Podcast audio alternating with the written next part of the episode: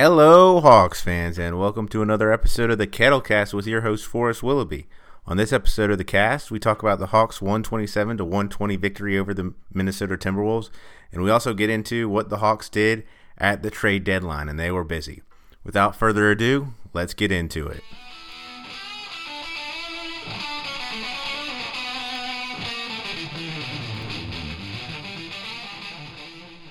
The Hawks were able to go into Minnesota and get a 127 to 120 victory against the Minnesota Timberwolves. It was a really interesting game just from the beginning because both teams were involved in a four team trade. And in that trade, the Timberwolves have like a third of their team being traded. So those players were all held out of the game. And so the Hawks were going after this team um, that w- w- didn't have a full roster. And the Hawks took advantage of that, jumping out to a lead. And they never trailed the Timberwolves at all during this game. Um, a couple big performances for the Hawks came from the usual suspects. Trae Young was 10 of 27 from the field, 6 of 13 from 3, had 38 points, 11 assists, a steal. Just a really good game from Trae, Only three turnovers. His turnovers tend to come when he's driving in the paint, getting up in the air, and not able to find somebody to dish the ball to. But Trae had a really great game for the Hawks, including a couple really big shots in the fourth quarter when the Timberwolves were able to m- mount a comeback um, and make this game competitive. So much so that the Hawks kind of had this game feeling like it was in the balance in the last minute or so. John Collins helped Trae Young out a ton. He was 11 of 19, 2 of 5 from three point land. He had 12 rebounds, three of them offensive, and had 27 points.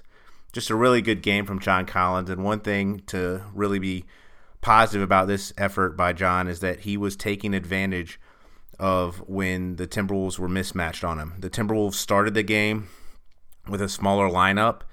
Um, they had a smaller guy guarding John Collins, and that just didn't work. John Collins was able to go right through any of the smaller defenders and get to the basket. He also had just a massive dunk in the fourth quarter. Trae drove to the basket, found a cutting Kevin Huerter. Kevin got to the basket. Cat went up to try to block Kevin Huerter, and Huerter did a wraparound pass to John Collins for just a massive dunk. And it was just a really nice, solid performance by John Collins. You'd like to shoot him, see him shoot a little better percentage, um, and he was not able to draw a ton of fouls in this game. He only got to the free throw line for four attempts, um, and was looking for a lot more fouls. But it was a very nice performance by John Collins, and a really good performance on the defensive end as well. He only had three fouls, um, where he had kind of been racking them up playing the center position recently. Finally, I think a really nice performance that ha- can't go unmentioned is Damian Jones. He was really the only center that played besides John Collins. Bruno Fernando got in for a little bit before being unable to play in the second half. But uh, Jones ended the game six of seven from the field, two of two from free, the free throw line, had eight rebounds for 14 points, and only four fouls in 24 minutes. So it was just a very positive performance from the big man. I thought he was kind of unprepared to play at the beginning of the season, and to see him really become a positive player and one who in the last few games has really been someone that hasn't just turned the ball over or gotten a ton of fouls. It was uh, it was really exciting performance. He had a block uh, and two steals. I just thought uh, Damian Jones was really nice in this game. For the Timberwolves, Josh Okogie started for them, played a ton of minutes. He was 8 of 11. He helped spur the comeback in the fourth quarter for the Timberwolves. Didn't make any of his three pointers, but was 7 of 8 from the free throw line, had 23 points. He did have three steals um, and was just a nuisance on defense against the Hawks. Andrew Wiggins hit a couple threes to get the Timberwolves back in this in the fourth quarter. He was 9 of 20 overall, 3 of 8 from three point land, ended the game with 25 points. And then Karl Anthony Towns had 21 points, had a 11 rebounds, three of them offensive. Karl Anthony Towns had a really weird game because there were total parts of the game where I forgot Anthony Karl Anthony Towns was even in the game. And the Timberwolves had traded his best friend on the team, Robert Covington, and he didn't seem super ener- energized and kind of let the Timberwolves get behind a couple really big um, during the first half. Uh, but in the in the fourth quarter, when the Wolves made their move, he was part of that. But it's kind of uh, frustrating to see such a star player not really be able to exert his will on the team. Um, but to get back to this game, the Hawks were able to take control and really, uh, you know, they went in leading at halftime, and usually that means their third quarter hasn't been as strong. But the Hawks took a 13 to one run in the third quarter to push the lead all the way up to 21 points. Um, unfortunately, they weren't able to hold that into the fourth quarter, and there was a couple times where it looked like the Wolves were ready to give up, and the Hawks weren't able to put the finishing touches on the Wolves. Uh, the away kind of runs normally start. The Timberwolves were able to get a couple and ones and take a 20 point lead down to 14, and suddenly it's a game again. And you give these Wolves a chance to uh, kind of get into the game and possibly get a victory. And the Hawks did everything they could to, you know, stretch out possessions and get good shots. I thought Hunter Hunter was back again. He kind of had a rough game for the first three quarters, I think, or just not really showing out. And then in, to start the fourth quarter, he was the one making buckets. He had a corner three and he had a couple of mid range shots that was nice to see from Hunter. But then at the end of the game, he had a rushed layup that the Hawks really could have taken some time off the clock, run it down from under from a minute to about 30 seconds, and he missed a layup that kept the Wolves in it. The Hawks also had some really bad turnovers on the the game in general. They didn't turn the ball over a ton. They only they did have 16 turnovers, but it wasn't it didn't seem that bad. But at the end of the game, they gave up a ton of turnovers that really let the Wolves get back into this game. And, it, and there were a couple of chances where the Wolves could have cut the lead. I mean, the Wolves got the lead down to four or so, and it looked like they could have made this a one possession a couple times. But Trae hit a couple big threes. John Collins hit a three, and the Hawks were able to stave off a late rally from the Timberwolves. I think one of the big numbers in this again is just the the turnovers. The uh, Minnesota only had 16 turnovers, but the Hawks were able to score at will off those turnovers. The Hawks were shooting the ball really well. They ended up shooting 52% from the field, 40% from three, and they made the ter- the Timberwolves pay when they turned the ball over. Um, and they, it really helped them build that lead that ultimately was able to sustain a huge, huge comeback. 43 points in the fourth quarter for the Minnesota Timberwolves, but um, the Hawks had put in enough to win. Kind of the biggest shot in the game for the Hawks. Uh, the Timberwolves had scored, made it about a four point game, and the Hawks had the ball. The Wolves double teamed Trae to get the ball out of his hands. Trae was able to find Collins in the middle. Collins kicked it out to Huerter on the kind of angled out from on the three point line. Huerter waited for the man to come at him, hit Vince Carter in the corner. Vince Carter hadn't made a three all game. Makes his one shot, that three and that really kind of was the game winner for the Hawks. Um, the Wolves had a couple opportunities again. They actually made a shot, and then the Hawks turned it over, and Wiggins got three free throws, but the Hawks were able to grind out and get a victory. To go up and get a victory in the road in Minnesota, just a really, really good thing to see from the Hawks. They had kind of struggled and, you know, had a two game losing streak to the Dallas and the Celtics. And so to stop that, get some positive momentum, it was really good to see from the Hawks. Again, I thought Trae and John Collins played extremely well. Kevin Huerter had over 10 points. He had 11. DeAndre Hunter comes back and has 12 points. He did have those four turnovers, which is pretty bad, but um, it was just a nice effort from the Hawks. And I thought also, uh, you know, getting anything out of Vince to get that big three pointer at the end was huge. So, really nice win from the Hawks, and hopefully they can carry that momentum into Boston when they go play the Celtics.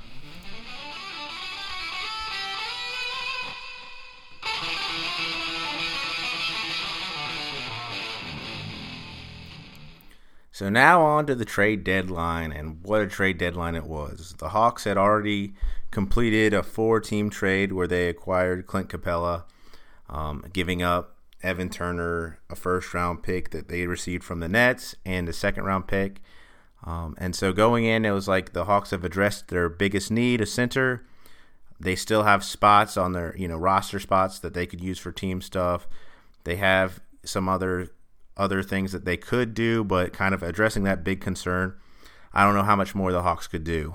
Um, I still thought that they would try to um, do something small, but they weren't going to do anything huge. And the Hawks went out and they did some more stuff that actually was of consequence. Um, namely, going out and getting another center, bringing uh, Dewayne Dedmon back to Atlanta. So the Hawks were able to have a trade with the Sacramento Kings where they sent out Alex Len, Jabari Parker, and were able to get Dewayne Dedmon and, and a couple of uh, second round picks from the Kings. And it's sad kind of to see Alex Len and Jabari both go. Jabari's on a weird contract. He had a strong start of the season and really helped like carry the Hawks offensively when John Collins wasn't there, but had just not been the same since his injury. He wasn't even playing. And he was on a two year $12 million contract that his second year at $6 million was a player option. And it was unclear if he was going to pick that up, but it just it didn't seem like it had worked out in Atlanta. Um, and so the Hawks traded him and Alex Len. And Alex Len just hadn't been able to really build off that strong season last year. The Hawks had let Dewayne Dedmon go in hopes that Alex Len would be able to step up and continue his hot three point shooting, and just that never materialized. And um, while not having a backup point guard had really hurt the Hawks at the start of the season, also the big man problem happened. And so I think the Hawks are really excited to bring Dedmon back. Now, Dedmon is on a three year, $41 million contract, um, but his last year of his deal, he is not, if he gets cut early, it's a very small guarantee. So that third year, so not next year, but the year after, the Hawks have a chance to get out of the contract if they want to. Um, also, all of these trades end up cutting the Hawks uh, money that they have going into the offseason this year down a little bit, but the Hawks we're going to have a lot of money going into a kind of what has been described as a weaker free agency class, and so I don't think they were too hurt by lowering their $63 million um, amount down to 50 million or so. So I'm excited they bring Dewayne Dedmon back. This takes a center rotation that had been um, Damian Jones, Bruno Fernando, and Vince Carter to uh, Clint Capela and Dewayne Dedmon and Damian Jones behind that. I, Damian Jones has been playing really well. Um, so it's going to be interesting to see how he progresses with this, you know, suddenly a glut of centers. But um, this gives the Hawks a lot of options. I think also this allows the Hawks not to bring Clint Capela. You know, he doesn't have to rush to get back. Um, this heel injury, plantar fasciitis, is really hard to know when it's healed or it's a tricky um, condition to heal. And so by having Dewayne Dedmon and Jones and Fernando, the Hawks have a lot of options. They don't have to bring Clint Capela back extremely fast. So uh, in that same four team trade, the Hawks had also received Nene, and as expected, the Hawks waived Nene. So uh, They've gotten Wayne Dedmon. They got Clint Capela. They've waived Nene. They waived Chandler Parsons. That was done during the um, game against the Minnesota Timberwolves. It was weird because Alex Len was actually traded during the Timberwolves game, and he was on the bench for the first three quarters. You could see him on when they were showing the game, and then he wasn't there in the fourth quarter. Um, Kevin Chouinard, who has his own podcast, um, Atlanta and 29 talking about the Hawks. He said that maybe that kind of threw the Hawks off a little bit having Alex Len there and then not, and maybe contributed to the fourth quarter collapse a little bit. I think the Hawks just let a team hang around, but it was a weird dynamic for sure to have a player there for three quarters of the game and then to have him gone. So um, Alex Len, it kind of it, it, stinks that he's gone. I he he did a lot of good things, especially last year, but he was on an expiring contract. Um, and now we have two centers under contract going forward, and that doesn't even include Damian Jones. The Hawks still had some time with these roster spots, and they used that to kind of turn some stuff over. They were able to allow the Clippers to trade Derrick Walton Jr. and some cash to the Hawks, and then the Hawks waived Derrick Walton Jr. So uh, basically, the Hawks traded a pick with a top 55 protection, a second round pick, and the Hawks could be in the top five, you know, eventually, but it, it's unlikely that that pick ever conveys. And for that, they received Derrick Walton Jr. and some money to cover the cost of Derrick Walton Jr.'s salary. And that was just basically a little bit of business that the Hawks did to get some money. And then they turn around and they do the same thing with the uh, Portland Trailblazers, but they get a very interesting big man in Skal Labissiere.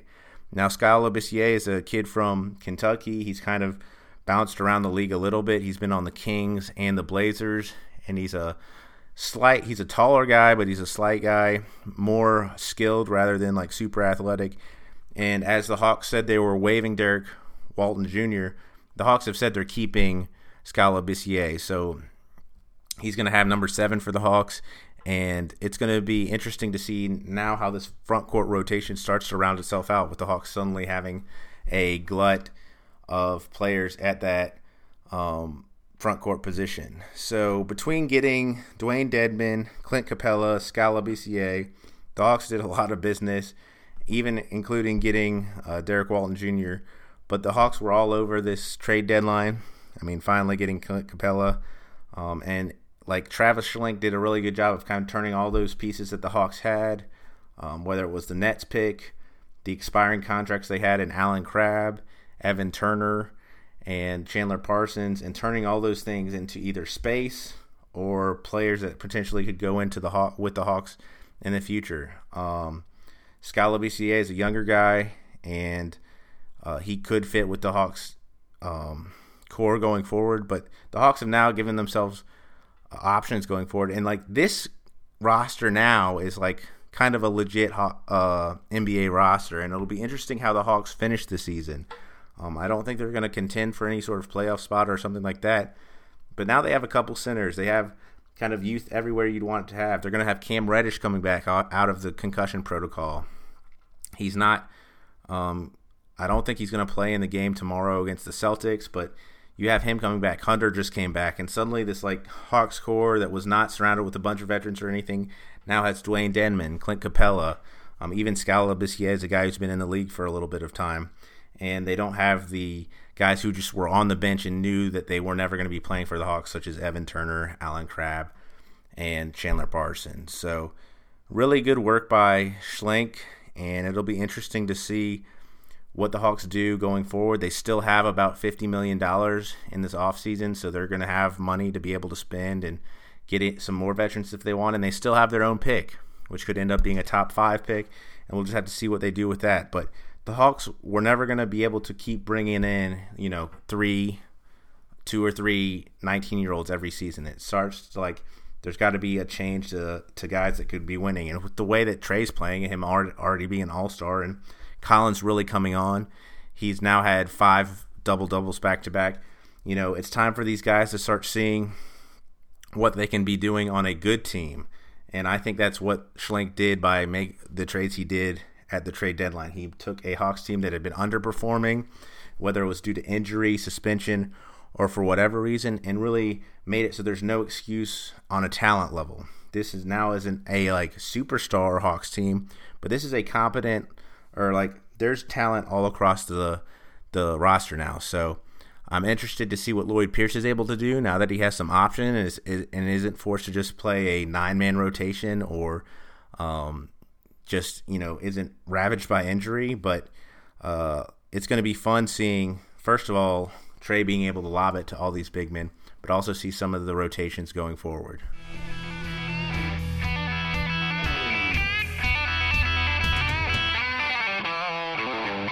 Thank you for catching this episode of the Kettlecast. You can reach me at kettlecast at gmail.com. And if you could leave a rating or review on whatever platform you use to get your podcast, that'd be a really big help. And I will talk to you tomorrow about the Boston Celtics. Go Hawks!